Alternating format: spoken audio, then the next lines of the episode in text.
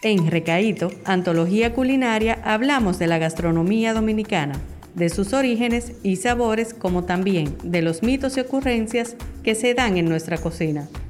Si de algo estamos seguros es que aquí se come bueno.